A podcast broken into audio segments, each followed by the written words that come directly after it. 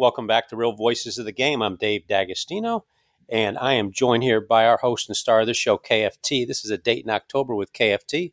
I do know we are in January, so don't check my knowledge of the, the calendar, uh, but we're about less than 20 days away from spring training. I can't believe it's back so quickly. I'm excited for it. But uh, before we get going, just want to thank our audience, closing in on 65,000 subscribers. Want to thank Jaw Bats, uh, the newest bat that will be certified this season to be in Major League Baseball. Our very own Jeff Frye used one this past week in Red Sox fantasy camp, got a double in his first at bat. My son Tanner's using his righty and lefty, uh, his M110 model he absolutely loves and recommends. Use RVG at checkout for now. All of our hosts will have their own codes by the end of the week. But use that for now to get your discount on bats plus all apparel that you want. Uh, great guys there with Jaws Bats. Also, want to congratulate our podcast hosts. We've been nominated for two baseball awards. One is the Podcast Group Baseball Podcast of the Year. Um, the second is the Webbies, same thing, same category, Baseball Podcast of the Year. I did promise our, our hosts that if we do win, we will not have to give back our awards. So that'll be good. It's a little uh, ESPN jab right there. And then want to thank Millions, our new marketing partner right now, with all the attention we've been getting, with the subscribers being up. We're global in 74 countries. We've brought on a group to handle our our, our sponsor and ad activity. So they will be full force as of this morning. So they started doing it this week, but uh, all locked in with all our numbers and stuff. So we're excited about that. And with that, Kelly, welcome back to your show. Dave, I'm really excited about these awards. Does this mean I get to buy one of those fancy dresses? Is there going to be a red carpet maybe? I don't know how the cyber world works. Probably everybody will get an avatar the way it works. And, uh, much, much cheaper than a dress. But yeah, I, I know very little about it. I, um, other than, you know, being contacted and whatnot. And it's kind of neat to be recognized. And the only thing I don't like about, uh, I guess I'm old fashioned. When you used to get an award, it just they gave you the award or you were nominated. We, we got nominated. We didn't get anything yet, but uh, boy, I had to fill out so much paperwork for it. I thought I was buying a house. That's a burden. Yeah, I almost I joked to say I think I'm going to turn down the nomination, um, but uh, no, I, I I sucked it up and filled out the paperwork. So um, I got to do the Webbies later today, but uh, have verbally said yeah we'll we will accept the nomination. I don't know what it means, but it's nice recommend you know rec- recognition. We've we haven't even been around two years yet, and we're some of the the nominations are pretty big groups. I mean, you're talking Fox, ESPN, guys like Jason Whitlock, uh, Colin Cowherd. In fact, we had Peter King on earlier today with Jerry Trupiano, who's you know goes on Cowherd right after us. So we've got a we're, we're starting to wake some people up. And the song I put on, the song remains the same. That's a Led Zeppelin song. Uh, Jim Kernel, one of our, our host of the arms race. Uh, he does tons of baseball research for pitching, former Yankee farmhand, and a tremendously bright guy, uh, right along the lines of Jim Rooney and uh, Mark Wiley, Will George in the pitching aspects. But he said, God, every week I wake up, I do my research, and I feel like the song remains the same. So we pass that on when we've been using that this week um, with with uh, obviously with approval. But uh, again, yeah, it's exciting times here, and I know uh, you're paying close attention to, like everybody was, the Hall of Fame. We still have free agency. We got arbitration coming up. Um, you know, you're uh, you're top of the first today. Where did you want to start with the Hall of Fame? Little review. Yeah, I thought we'd do a little recap of the Hall of Fame because in the weeks leading up to the vote, I was excited about it, like all baseball fans are. But I started to, and I don't know if this happened to you, Dave but I started to get a little, mm, I didn't really like the articles I was reading about it because I felt like it was all war. In fact, in my head, I started calling it the Hall of War, the Hall of yeah. War, the Hall of F War, the Hall of D War. And I found it just not very romantic in the sense of baseball. And I thought, you know, I don't want the Hall of Fame players evaluated this way. I want it to be a subjective aspects of consideration. I want to look at their impact on the game. I want to look at their excellence at their one position. I want to look at whether or not they help their team win. And it reminded me of back when I was in law school, Dave, and there was a case, it was Jacobellis versus Ohio, and it was a case regarding pornography, and I'll keep this G rated it was a case regarding pornography, and the issue was how to define it, which is, of course, a very tricky thing. And Justice Potter Stewart said, in his opinion, he said, I know it when I see it. And that was his standard. And I kind of felt like with the Hall of Fame, if there's a Hall of Famer, I'm going to know it when I see it. And I thought of Justice Potter Stewart. Yeah. And No, it's, that's, go ahead, go ahead. No, that's, uh, people have. Uh, I I love that that answer because it's it's uh, it leaves room for interpretation. It leaves room for uh, communication. It doesn't put it in a little you know Coke bottle because everything's going to take the shape of it. And it, it, goes back. I, I learned this with foreign languages, wanting to say things.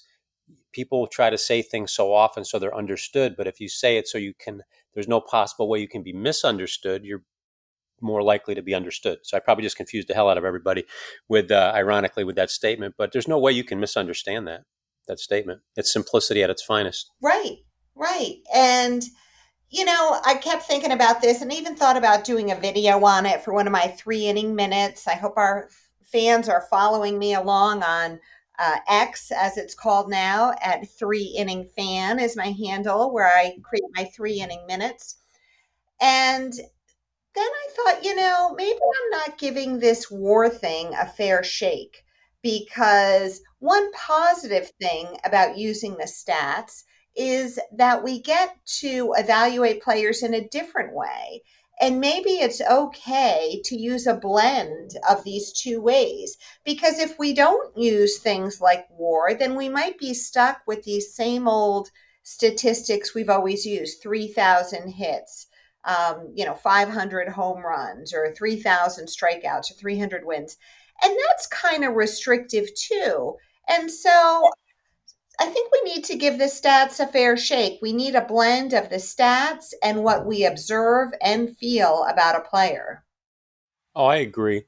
I think the issue with war, I think the positive with war, at least the intent anyway, uh, was to measure players across generations, and that's always hard to do. You have, you know, you go back to the the time where there were no night games, or there were less pitchers on staffs, and uh, you know, different kinds of equipment. Balls fly out quicker, so you have the dead ball era. So the baseball always changes, and I think war was analytics' attempt to finally bridge the gap between past and present. The issue with it is the people that use it frequently um, don't have the baseball acumen to add, as as you're wanting, and, and you're talking about the story around war. The because it's supposed to be about words. The other problem I have with it is nobody can clearly define how you figure it out. Um, it's opaque and it's hidden. The formula, like it's a mystery. Um, the other side of it is the guys in baseball don't like it, so they won't engage with it. So the people that can tell the story don't want to, you know, utilize that to tell the story. So yeah, I agree. There's there's always that gap between analyst and operative, and in that gap lies the friction that we deal with in baseball right now. And when you look at it in the big picture, the votes over the span of a century, they're never going to make sense. They can't all be lined up and quantified equally. I said in a post last week on X that Ichiro will be up next year. He should not only be a first balloter, but I said I think he should be unanimous. My oh, yeah, how do you vote against him? I mean, how do you vote against Ichiro? Yeah. And then it actually generated a lot of very constructive comments. And one guy said, and he seemed to be like a little mad, he said, he can't, Ichiro can't be unanimous. Willie Mays wasn't even Yeah. unanimous. And I thought, well, first of all, it's not my fault. I'm just some middle aged lawyer sitting on my couch. But then my second thought was, well, that guy's kind of right. You know, it doesn't make sense and it's never going to make sense. and that's okay. Like everything, that's the problem with with uh, some of the baseball fans. To me, baseball's a mystery. I mean, it's you. It's not like you buy a puzzle at the store. It has you know 400 pieces. Every piece is there. You put it together. And sometimes in baseball, there's pieces missing, and that's the fun part about the game. That's why it continues to evolve and grow. And I'm a firm believer that you know, even though there's tons of argument, discussion, there's a push pull going on with different factions of baseball. Baseball is going to take care of itself. It always does. It always has. If we just let it do that, and uh, you know, I I laugh at that argument because as soon as you say, I knew I knew it was going to be Joe DiMaggio, Willie Mays, we all have a sense of reverence for, for those players. We know how good they were. Um, but you, you can't claim injustice for all. You know, like, okay, Willie Mays didn't do it, so no way Ichiro can do it. Um, I, I can't, but there's going to be some writer, just takes one, not vote for Ichiro just on principle. So, yeah, so be it. So be it. So you want to move to, to your, uh, your next segment? Yeah, let's talk I know we're gonna, we talk about arbitration today. Yeah, I'm I'm all ears on that because that's a that is a mystery to me. Speaking of mysteries, well, you know me, Dave. I sometimes, when the opportunity presents itself, I like to look at the legal aspects of the game. Yeah. Like we just all learned a little something about Justice Potter Stewart. Um, the arbitration is a legal aspect of the game too, and in a way, it's kind of the ugly business underbelly of things because it can get ugly. But I thought our listeners might be interested in a quick overview of the process, and then look at some players who are headed to ARB. Attorneys call them ARBs, so you'll hear me say that. So first, who's eligible? You got to look at we're looking at the younger set of players, the ones under team control. The players with between 3 and 6 years of major league service are eligible for salary arb. There's a small category of players called super 2s. They're players with 2 years of service who are the top tier players and have almost 3 years of service time. They can also qualify but it's basically players with between three and six years of major league service. So that's who's eligible. And this is how it works. If a club tenders an ARB eligible player, that means they've agreed to agree on a contract, or if they can't agree, to go to arbitration on it. So we all hear when a club non tenders a young player, they're basically, you know, gone. You know, they go to another team or go to try to negotiate another deal. But if the club tenders the ARB eligible player, they're saying, we're going to have a deal. And they might not be saying what the deal is, but they're saying, we're going to agree to a deal in the future or we're going to ARB the deal in the future, but there's going to be a deal. So then, if the club and the player haven't agreed to those contract terms by the ARB deadline, which this year was, I think, around January 11th or 12th, the club and the player exchange salary demands and move toward the arbitration, which is going to be scheduled in just a couple of weeks. Yeah, that what the 29th is that the Yeah, it's uh, in um, Arizona, I think this year between January 29th and February 16th, I think are the dates. Yeah. So, it's really interesting because at this point the parties exchange their demands. The club has their number and the player has their number. So the kicker is that the panel, the Ar- arbitration panel, it's a panel of three arbitrators. The panel chooses either the club's figure or the player's figure, but not a compromise figure. Hmm. And that's the player's salary for the upcoming season, and the decision is binding.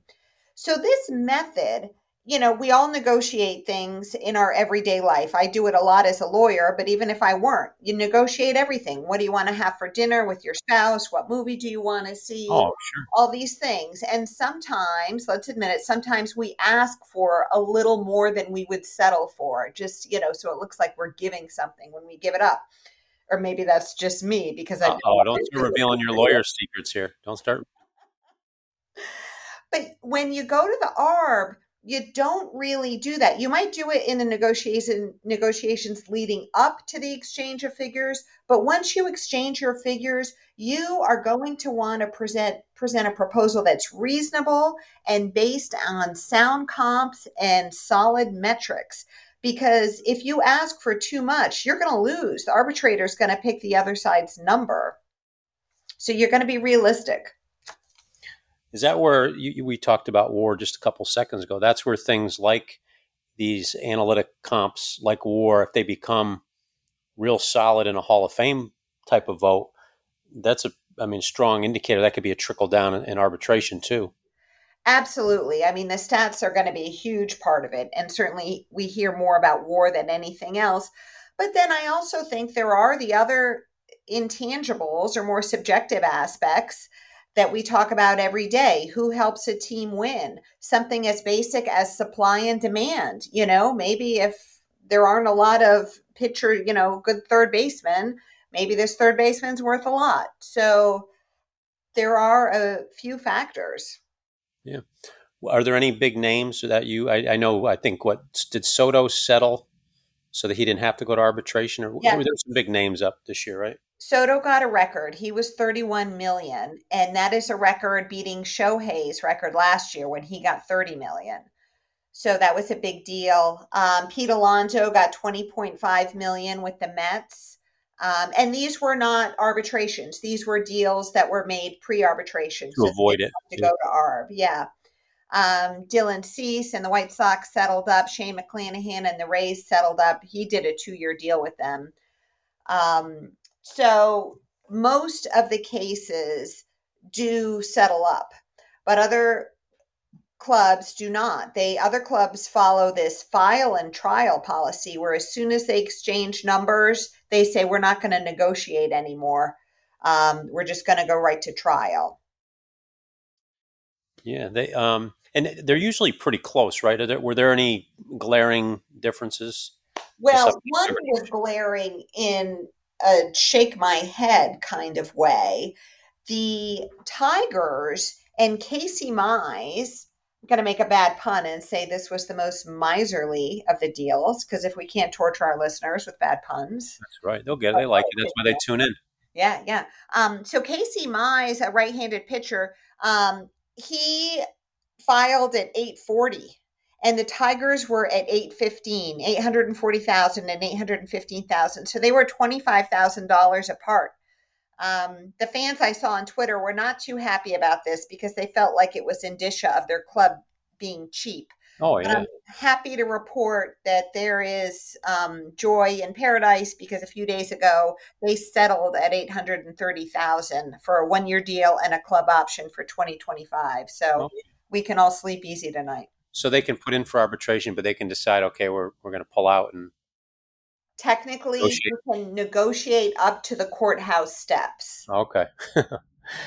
I like that technicality. That's but see, Mize is one of the the bright young pitchers in baseball right now, and I'd be mad if I were Detroit Tiger fans as well because he's they have a they have a strong young crop of players like him that they drafted in the last you know three, four, five years who are also going to be coming for arbitration following Mize. He's the first, um, so if that's an indication of their um, commitment to keeping this young talent, it's probably frightening for a lot of Tigers fans. Well, you know, and that's such a good point because one of the things I wanted to mention is that it's very damaging to go to arbitration because when you think about it, you're basically going on trial between a club and a player, and the club has to advocate to a panel of arbitrators that the player isn't worth what he's asking. Yeah. And that's just not good. No, And in fact, last year, Corbin Burnes um, of the Brewers, he lost his ARB with the Brewers, and he publicly acknowledged that his relationship with the club was hurt. And how could it not be? Oh yeah, I I made that mistake my first contract negotiation as a coach. I went in and did it myself, and uh, I I had hard feelings towards my boss following, regardless of what the outcome was. I ended up getting what I wanted, but to see um, somebody on the other side who's supposed to be on your team, uh, both literally and figuratively, to kind of show you all the ways you're not good, and that's the way I looked at it. Uh, I had a hard time working for him after that. So I never again went in and did my own negotiation. I always sent somebody because I just didn't want. I didn't want to. I didn't want that to affect my relationship. And I said, if it's going to be business, let's make it business. Um, and I just stayed away from it and just waited for the number. But uh, no, I agree. I agree. Yeah, things get vicious in a courtroom. I can I can definitely tell you. Yeah. Well, yeah. This didn't. I wish it was as uh, organized as a courtroom when I did it. It was just an office, and uh, you know, it's either way. It's it's it's not fun, uh, and it's not conducive to wanting to work together afterwards. So it has to. It's part of the game. It has to happen. And as I say, you know, like like you, you're a professional. You do it. Let the professionals that do that. Let them do it. Um, and then I, I would probably stay away from it and just wait for the wait for the final number, hoping that my guy pushed hard for me. Yeah. You know, with with some of these these other teams, uh, I, I know I saw Shane McClanahan, one of the bright young pitchers. He was able to settle as well. Dylan Cease, another good young guy. Um, but who, who's uh, who's going to be heading for arbitration? Any any names we should take note of? Well, just a quick note because we had just referenced the smallest margin between Casey Mize and the Tigers. So, who is heading to ARB and the widest spread is the hero of last year's ALCS, Adolis Garcia of the oh, yeah. Rangers. Um, he filed at 6.9 million and the Rangers are at 5 million. And this is the biggest spread, 1.9 million. It's the largest spread among the filings this year.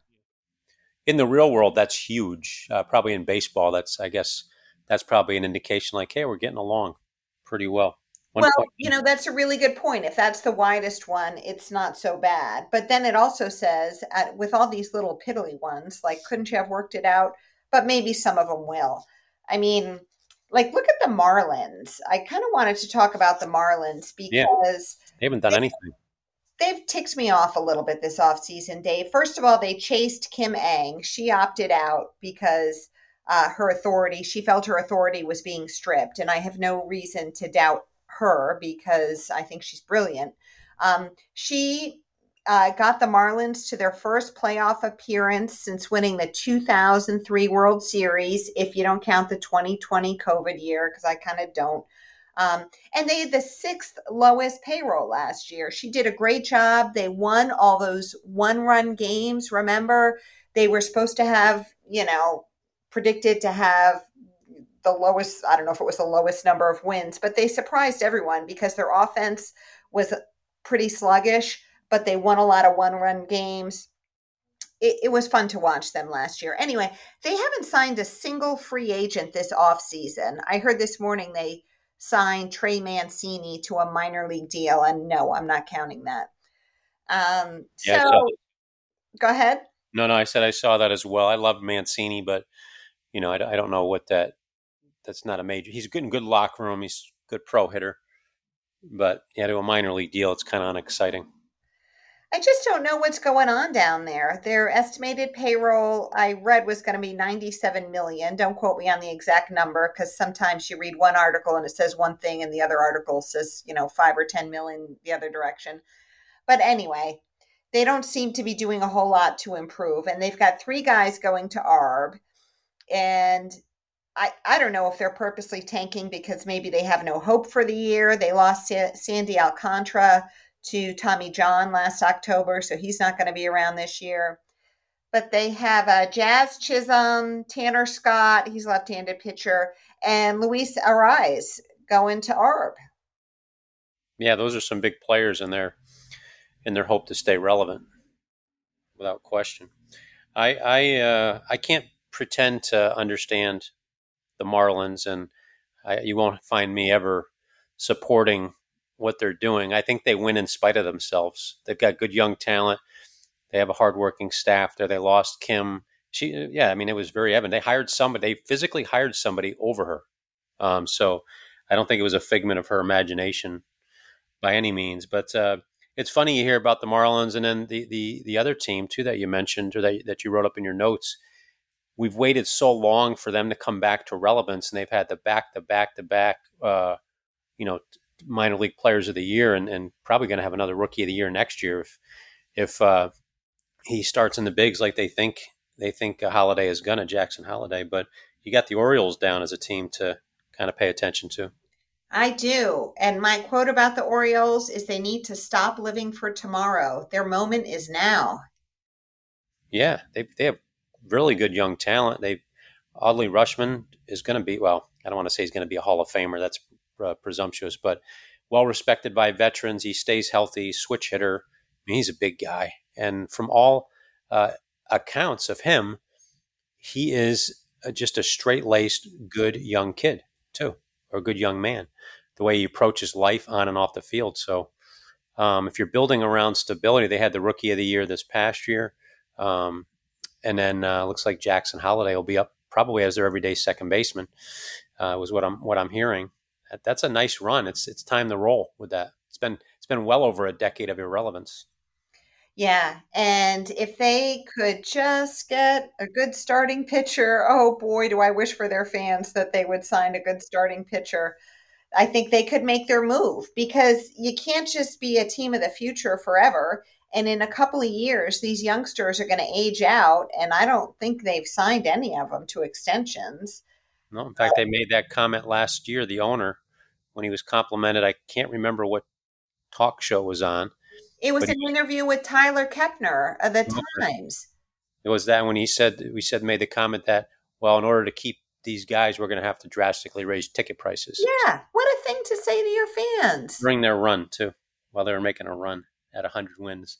So yeah, it's a terrible bedside manner, but uh, I root for the Orioles. I was an Orioles fan growing up. I loved Cal Ripken, and uh, I've told that story on the air of having getting a chance to meet him when I was a young player. But uh, they they have some. I mean, who, who are their guys? They've got some young, good young players heading to arbitration. They do two relievers. Danny Coulombe, he filed at 2.4 million, and the Orioles filed at 2.2 and then Jacob Webb, he's at one million, and the club the club is at nine twenty five.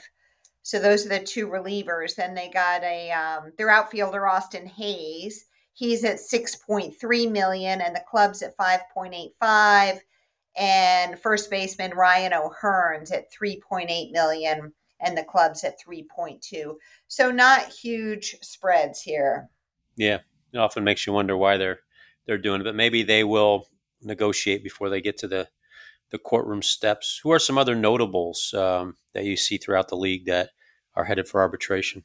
Well, Vladdy Guerrero Jr. up with the Jays. Uh, unfortunately, he had to file too. He's asking 19.9 million, and the Jays filed at 18.05.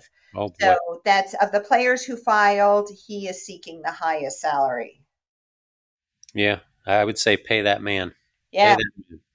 He's their franchise. I mean, they have, I like their their young talent. I believe they, I think they underachieved this year based on their talent. But Vladdy's the cornerstone, and if the Jays won't pay, I'm sure there are a lot of clubs that that will to get that bat in their lineup. And then uh, you got a couple other National League guys. JD Davis over with the Giants. He filed uh, at 6.9 million, and the Giants are at 6.55. And then I saw Alex Bohm with the Phillies. Oh. Um, he's at four million, and the Phils are at three point four. He had a couple of big hits. Was it last year in the postseason or the year before? Big home yeah, He's he's, uh, he's a, he's an integral part of their their crew. There, they're getting you know Philly Philly bought a a lot of players to make their run, so maybe he's becoming expendable based on what they have in their minor league system, or as we talked early in the show, their metrics don't add up to the numbers. Now, I'm guessing that's a lot of what's going on here, stuff that we don't see behind the scenes, where they place a dollar value. It's a regression analysis. There's a dollar value on every regression point, and it adds up to a certain amount. And when the players don't, but I would think the agents would be playing that same numbers game, so they have to know what their clients being judged on. I would I would gather, but um, I was hopeful way back when that J.D. Davis would be the Mets everyday corner because he was a good young prospect coming up. Um, but the, the red the Reds are they're going too uh, possible right with Jonathan India, former Rookie of the Year. Um, yeah, um, former Rookie of the Year. I mean, not only that, he's a former Rookie of the Year, and now he's uh, heading to ARB. And they almost traded him. Well, there were rumors of a trade at last year's deadline, and again this off season. Um, and he filed at four million, and the Reds are at three point two million. And I read that the Reds follow the file and trial, so that one should go to ARB. Oh, okay. Yeah, I, I you know he had he had a uh, statistically took a little bit of a slide after the rookie of the year, but very good defensively. He's he's he can move around second or third. I think he's an everyday second baseman, but he's he's top third of the lineup for them. So I would think the Reds, having made a little bit of movement forward this year, would try to keep somebody like him. You want to keep that middle of the diamond as solid as possible. So, uh, but obviously they think maybe he's not uh, worth the dollar value as it compares to. I hate to use this one, wins above replacement because I don't even know what it means. Um, you know, who's his replacement? He, they must think they can do just as good without him. That they won't they won't lose as many runs or wins. So, but I like India's game. Like his game. So arbitration. Remind our audience when is when is the arbitration? What's the dates? So we're, we're right. We're getting close. Yeah, it's going to be down in uh, Scottsdale, Arizona from January 29th to February 16th. And last year was not a good year for the players. 19, there were 19 ARBs total. 13 clubs won the ARBs, and only six players won. okay. I'd love to see, I, I guess this would be an interesting follow up on this show, kind of a, a, chronicle of the wins and losses with arbitration. But I'd, lo- I'd love to get a just an analysis as to you know what the arbit arbit was it arbiters or arbitrators? What's arbitrators yeah. Arbitrators. What they're what they're locked in on this year because again they're they're humans and humans are fallible but they have to be on the same page going in uh, as to what they're prioritizing across all of major league baseball because it, it's not done in a silo. I know it's one team against one player but what they decide on one player affects arbitration throughout the league i would gather so I'd be interested to hear what their points of emphasis are this year. Maybe we can pick it apart, do a post a post stop on on the arbitrations. I would love that. And these are three panel arbitrations. And generally, as an attorney, if I do a three panel arbitration, what happens, and I'm not sure that baseball does it this way, but I'm guessing they probably do, is each side picks an arb. You pick, you know, one arbitrator, you're going to pick the club friendly guy. And then if you're the club. And then if you're the player, you're going to pick the player friendly guy. And then you agree on a third guy who you think is pretty neutral. So you're basically fighting over the third guy's vote. Okay. Similar to picking a jury, just less cancels, I guess, or less no's. Um, yeah, you know, when you pick a jury, at least up here in Connecticut, we do individual questioning. We call it voir dire of each individual venire person, we call them. Um, so it's kind of a lengthy process that is salted and peppered with people saying all sorts yeah. of things that might get them off the jury. Yeah, right. Yes, this seems a little bit more uh, more buttoned up, and let they don't have as much time either, with only a few weeks. Yeah, do it because spring training starts like that next week, I believe. Pitchers and catchers, it looks like they report during arbitration or maybe a couple days after. Yeah, because it's usually right around Valentine's Day. Yeah, Oh, without question. You mentioned Corbin Burnes having a, an issue. That was the player you were referring to last year. Yeah, and I was glad he spoke up because it confirmed my feeling that this is a damaging process. You really don't want to do this because, like you said, you have to go on and work with these people. Yeah, it's human nature. They expect athletes, especially athletes, to be able to turn it on and turn it off based on you know they're playing in in our version of an arena i guess you know go back in, in roman times but you know they're humans. They they they bleed like everybody else. So i i agree with you. I think it, it's and again if if i were to go back in time i never would have sat in on that first one but i think it it helped me understand the importance of having um, more people around me uh, that could battle but people that were suited to to go in that battle and walk out of it and be I want to say I'm emotionless, but are harboring a little less emotion than probably I would doing it. So, and anything else on arbitration? I think that was, I mean, that's, that was, that's pretty good info for our, our listeners. I would encourage you to do one on the three inning fan because I think it'd be important. Um, follow up as we get into it, but also your take on WAR. I think, uh, I think that would be uh, a good listen or a good, uh, kind of a good asterisk to, to go along with what you, the detail you put into the podcast today. You mean about the Hall of Fame? Yeah. Yeah, I was thinking about doing that. Maybe I will. It's a lot to do, Dave. I know. I know. I'm throwing more homework onto your plate yeah, at the last hour, and uh, just I'm like a client that just changed their mind last. Right? Do, do, you want me to make you dinner now? Because no, no, yeah, we're at that point now with being the, telling us what the, the yeah. closer here. So might as well get to your your meals. Are you still on the health kick that you mentioned? I am, yeah. Um, so this week I wanted to talk about, and yes, I am. I'm on my health kick because right at the end of last year, that between uh, November and Thanksgiving and Christmas, it was like you know I put on a few pounds like everybody did. So it's clean it up time still, and so when I'm eating healthy, I eat a lot of sheet pan dinners because for working gals like me, they're easy. You come home, you put them in the sheet pan, you pop them in the oven. And I love to make chicken thighs. And chicken thighs are delicious. You buy like eight of them and you can, you know, serve that'll make a dinner for four or five people. They stay moist when you cook them and that's why I really like them. They have that dark meat in them, and if you rub them with some spices and olive oil, roast them at 450 for about 40 minutes, finish them under the broiler to get the skin crackly. That's going to be delicious. And I love a roasted sweet potato with maybe a little grass fed butter on it and a green salad on the side. Do you think Coach Sal would like that? My Coach Sal approved? Oh, absolutely. Yeah, oh, he's, my God. He's, he's, um, if you, if people want to tune back into his holiday episodes, he was really good about presetting people for the new year. He's not big on resolutions, but, um, I've changed my, I don't want to say I changed my diet. I've become more aware of the amount of protein that I'm having day to day and, and meaning doing more protein, being more deliberate about the protein. I give Sal major props on that. He's also affected my workouts. So people that are interested in workouts, um, there's always a thread through all the shows. And this is going to sound, this isn't very exciting type of workout change, but Sal's huge on the ankle down. The first thing he does when he tests anybody, whether it's a, an athlete, a recreational athlete, or a competitive athlete is he tests their, their feet, their toes, their ankles, their flexibility, mobility. So I've adjusted my workout. Again, I'm not a professional athlete anymore, but I do I do run ultra marathons now, which is over 100 miles in one race. And I'm, oh, I should take it back. It's not a race. I'm not allowed to call it a race. That's the that's the former baseball basketball person in me. Um, I get I get scolded with the runner population and the ultras when I call it a race.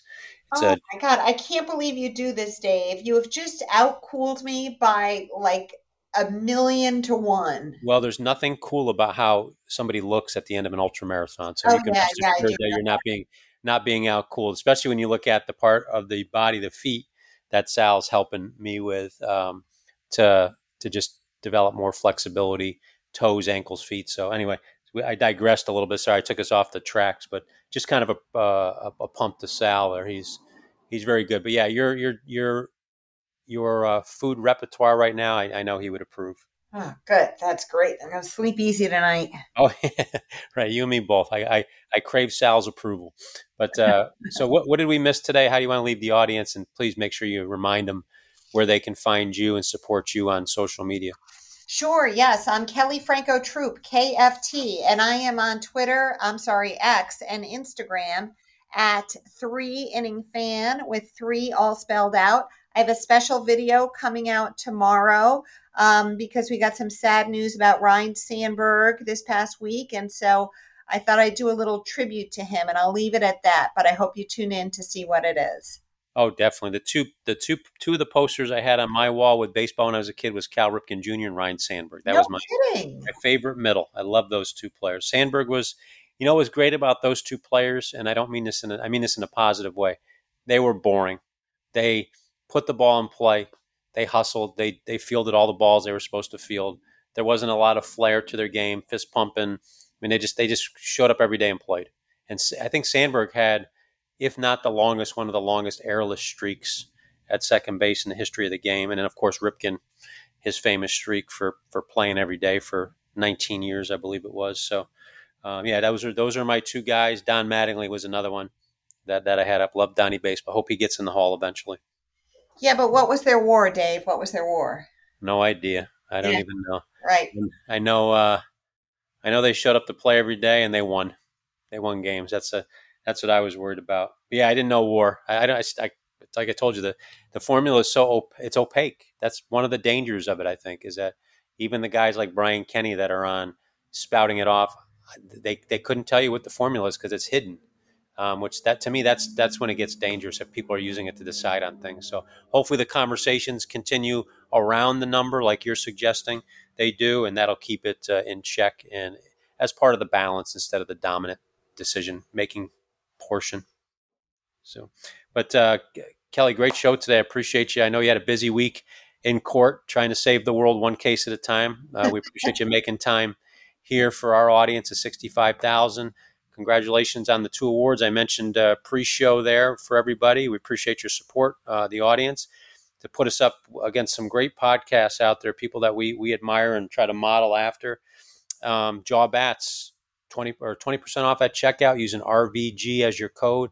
Wonderful maple bats, uh, meticulously done. Jeff Frye doubled in his first at bat down at fantasy camp with the Red Sox. Tanner's been using it every day, lefty and righty. Uh, the M110 model is his favorite. I think Jeff's using the same one.